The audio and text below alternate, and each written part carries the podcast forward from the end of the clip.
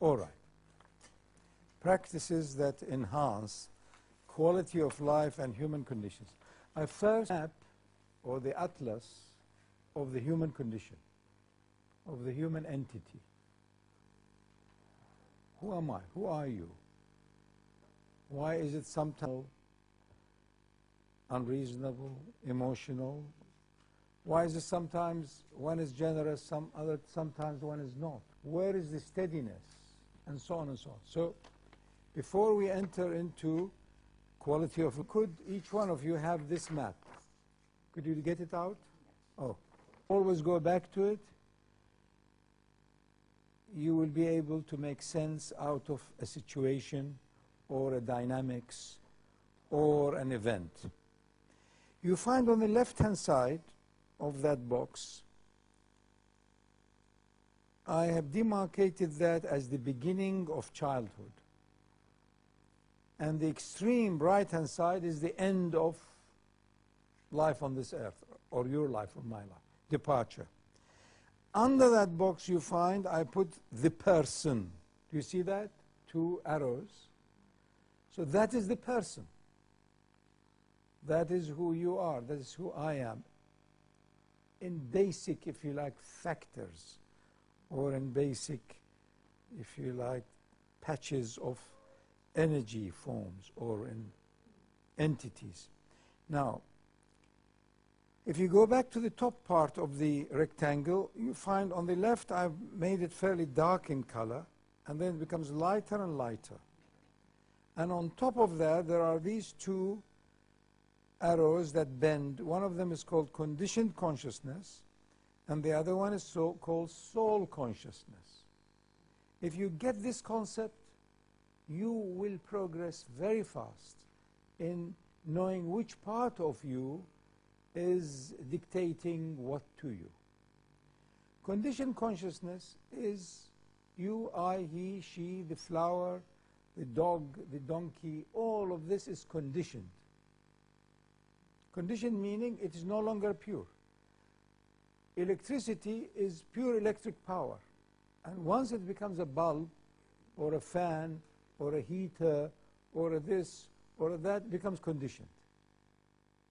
The origin of them all is the same as power. If you like, pure consciousness. It's an energy. All right? Once it manifests, it becomes conditioned. You can call it also local. You can call it limited. That's all.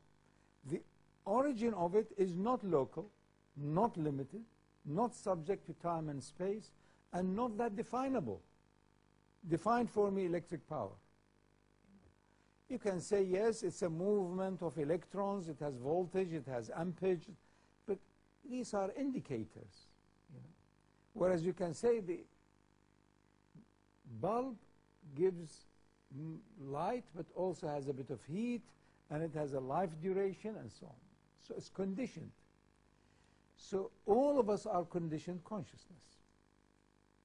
Now, as we grow towards maturity, we have more and more access to our soul consciousness, our higher consciousness, or our pure consciousness. And there I deliberately put a, a long space of overlap, which I call spiritual maturity. Now this can come fairly on in life, young, when you are still young, if you are questioning, if you are endowed with that ability and the environment to question what life is about, or, or if you are like a long-suffering uh, Pakistani lady, probably when you are in your 50s, 60s, and so on, you're given a bit of a chance to question as to what it is all about, or whatever. Or if you are a Western man, you never have that opportunity ever, or whatever. So Spiritual maturities, you can't say which age at what time. You would find many young people in their teens are desperate to experience divine justice. They are very revolutionary. But the parents and education and whatever, we clamp it. And then maybe when we are a bit older, 40, 50, 60, we come back again and say, look, what is the purpose? Why is there so much injustice? Why is there so much cruelty in life? And so on and so on and so on. Yeah. But if you talk to most young teenagers, you find them very lively in these matters. They find it's unjust. Why are we treating the servants like this? Why is this all out of balance? It's not, it's not fair, it's not, etc., etc. So spiritual maturity is not easily peggable to an age. And in truth, it continues forever. Nobody can say, now I'm spiritually mature. You know, it carries on. It may have reached a peak, then it slows down because you have reached a stage in wisdom or in age, whatever, that there isn't much you can add. You know, then you've reached a plateau. Then the end of that line is adulthood. Adulthood. Now, inside that box, I have given you a lot of subtitles, each one of which we can spend a great deal of time and exposition, but you yourself can speculate, reflect upon, and discover each one of us is, we have within us our ego or our self. And every self is different from anybody else's self. And every self is different every day, every hour. Then we have the outer senses. If you have access to a book called Journey of the Self, you will benefit a lot in learning these.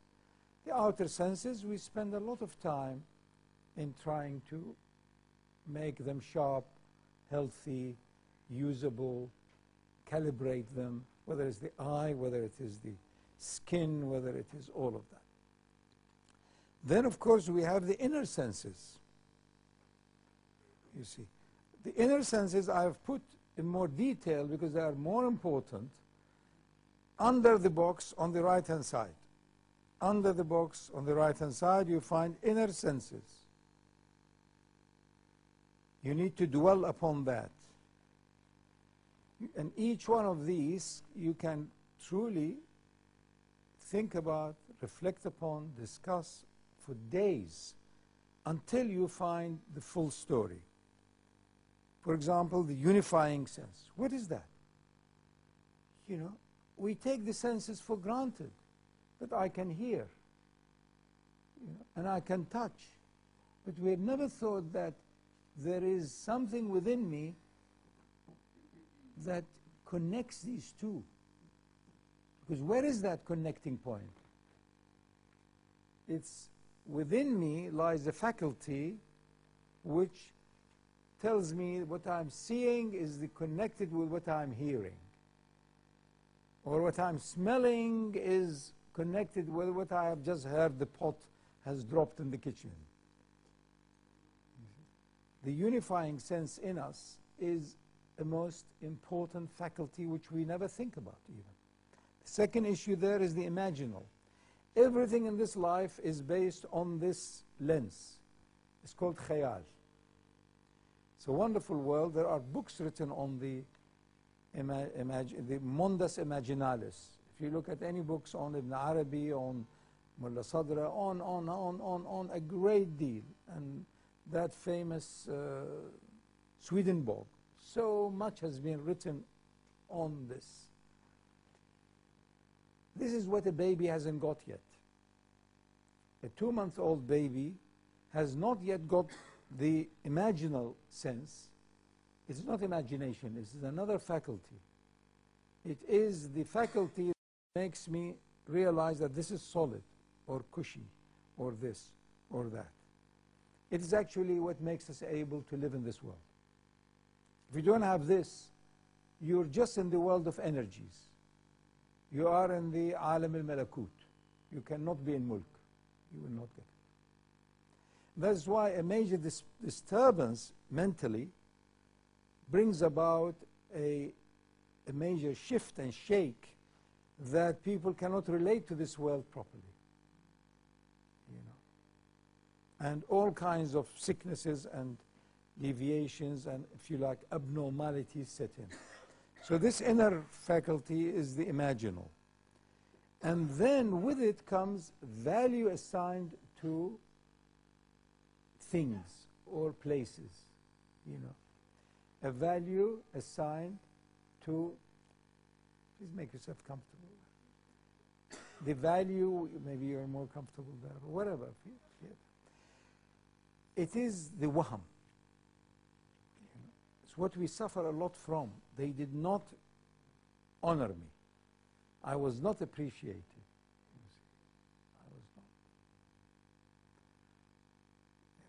They didn't respect me. Or waham, what you think is suitable, sensible, color. Uh, you know, this is nice. You say this is nice and this is not nice, and and so on and so. On. It is it is your personal preference, which can change in time also. It's waham. The most important teaching for, for the Sufi teachers is that change your wahm In one of the diwans we sing is وهمك اقطع دائما ووهمك اقطع This is what you wanted, you thought is very important, so it's not important. Changing habits. You thought it was very important to have your tea at 9 o'clock, don't have tea at 9.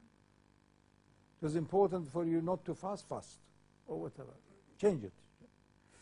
So as you bring about a flexibility to the spiritual side of you, you see, not for the baby side, because the childhood requires regularity. And that is how a child begins to understand the meaning of trust. What is trust? It's like optic nerves of a cat. If a cat has got its eyes, as it is born, um, if you like, closed, it will not, after four or five days, it will never be able to develop its optic nerve. Finished. If a baby, for the first two, three years, has never had acknowledgement of a trust, or when it's cried, not been responded to, or have not, will never know what trust is. And most other ethical, moral things that we take for granted develop in that early, early, early babyhood, including in the womb. In the womb and the first two three years. That is why it is the most crucial responsibility for the mother during those early formative times. It's only in the last 10, 15 years it's become com commonly known that every sound is picked up by the fetus. So make sure there are no noises, make sure there are no anger, make sure there is no... The mother's mood is reflected. Anyway, so this is all to do with that early growing up and how we develop these waham, some of which are difficult to get rid of later. And then the hafidah, which is memory, and then mutakhayila. Mutakhayila is to do with imaginal. Is is what most of us think. When we think, we are not thinking. It's mutakhayila. So I see something, I refer it to my memory. So, oh, this is I've seen before. It's called probably flower, but I'm not sure if it smells or not, and it has certain color. So this is mutakhayila. So I think it is a flower, and it may smell, and it may last for two days, whatever. The last is the most important one, and that is mutafakkira. See, I try to do away with the Arabic terms so as we make this available for every culture. And this is all the foundation of the teachings in the Academy of Knowledge, which takes probably two to three years to go through. But I'm trying to give you the whole thing in 45 minutes, knowing how intelligent people you are and how busy you are, and also for me then to catch up with sitting joyfully in the garden. So cognition mutafakkira, mutakhayila are similar, but they are very different in that mutakhayila is when I refer to my memory. Mutafakkira is when I am actually referring to the higher in me, which is my soul. So to come back to that uh, uh, box, on the left-hand extreme corner, it's the child, it's a baby born. As it grows, by that growth, I am talking about the arrow in the middle, expansion of consciousness, maturity, wisdom, and awareness. Have you got that arrow? Every one of us is growing in maturity and consciousness. We have had experiences, we have had this, we have had troubles, until you more or less reach what I have drawn there as a heart. Now, again, take it from me that it is your heart that is the home of your soul. And the soul in other cultures is referred to as a spirit. But here we talk about it, just for the time being, use that as a standard reference, soul. Now, the self is emotional, is flaky, is childish, grows, grows, grows until we call it the rational self. And that's why you have this little semicircle, rational self, in the heart. So, in terms of being awakened or enlightened or, if you like, uh, spiritually uh, wholesome or mature, what you and I can do is to take our rationality, our sense of reasoning, our worldly wisdom as far as we can, and then we see from there on, we get inspiration, we get intuition, we begin to see actually perfection. That's as far as you and I can do. You can't do more than being sensible, reasonable, rational, serving, giving, helping, until such time you begin to see this world of ours is connected with another zone beyond us that is got far quicker in response, far more efficient in its laws, far more powerful. That's where heavens and earth meet. As simple as that. The whole business of this existence is to make heavens and earth meet.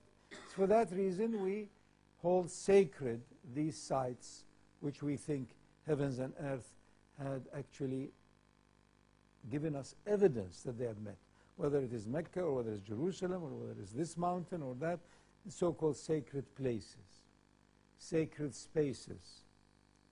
It is we know that the unseen and the seen were inseparable. Where Nabi Allah Musa had that amazing interaction with the infinite, with Allah Azza wa Jal, and so on and so forth. So going back to that uh, rectangle, this entity in, in the box, which is my body, which is the I and the you, has also these elements of the air, water, fire, and earth, and of course, space. None of these four entities from the past, for thousands of years, they used to be called elements. Now, those of us who have done elementary chemistry, we think, no, the elements are different. They are this and hydrogen and so on, so we call them entities. But I, at this moment, the previous day, tomorrow, have to accept my composition to contain these four elements. And they need to be in balance. That's why also in cooking and in basic health, you want to balance the hot food with the cold food and so on. And the too dry with the too, not too wet. You need to be balanced, balanced, balanced. Yin yang, you know. So these are the elements where the composition of entities materialize. Now, underneath the left-hand part of the square, I have also lifted, li listed for you that we are made of minerals, and then higher than that uh, the vegetative side in us, and higher than that is the animal side in us. Yes. All of the animals, in a sense, are within our psyche. That is why we can understand them. If the cat, the way it licks its kitten, if that pattern was not in me, I would not understand that now the cat is expressing affection, reassuring its kitten. You know. Equally, I understand when the kitten has grown to be uh, bigger than the mother and comes and eats the food of the mother, the same mother bites the head of the kitten, tells it off. These patterns are in us.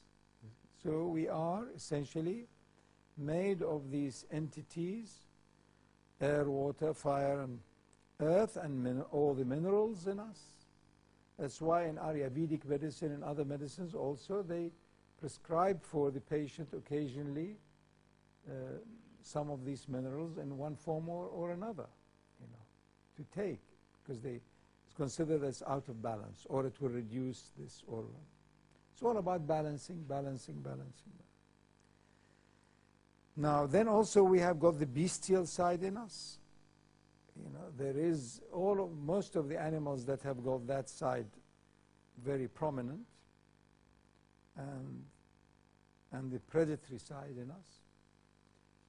These two uh, categories are often equated in our culture with the powers of attraction and repulsion. And uh, the predatory part, we all want to attract. Give it to me. Me, me, me, me, me, me. I, I, I. And they, it's often been symbolized as the lion, devout. And the other one is the, is the dog, bark, you know, repulsion. Go away. Attract, repulse, attract. You cannot exist, not a second passes without you and I are exercising these two powers. It's like a steering wheel. One goes this way, the other way. You and I want to attract goodness, and we want to repulse what we consider to be bad at that moment. But what was bad yesterday may be just the right remedy for me now, and vice versa. So you must understand the dynamics. In otherwise, that's why we cannot enter into this. What are the practices that enhance the quality of life? Anybody gives you their opinion. We don't want opinion. We want something that is usable, reproducible, repeatable, shareable, you know. So that's why you must understand these two powers of attraction and repulsion. And they have been elaborated a bit more. Look at the square again. Left-hand side of the square, go underneath it. Basic drives. I've tried to elaborate it for you there. It's called power of attraction. Now, if the power of attraction can bring, bring about indulgence, opposite it is modesty. So I'm naturally indulgent. But with wisdom, with suffering, I say, no, thank you, it's enough. So modesty comes in. Then meanness is, a, is part of the power of, if you like, attraction. Because I want to keep it. You know, really, all of us have so many, maybe you're more comfortable here How, our cupboards, you know, full of things and we don't know who to give it to and all of that. You see, that's why there are Oxfam. You know, it's the largest uh, non-profit organization in Europe. So because of that. So it is, keep it with me. Now, the opposite of that is generosity. Then, with this power of attraction, me, me, me, comes also extravagance.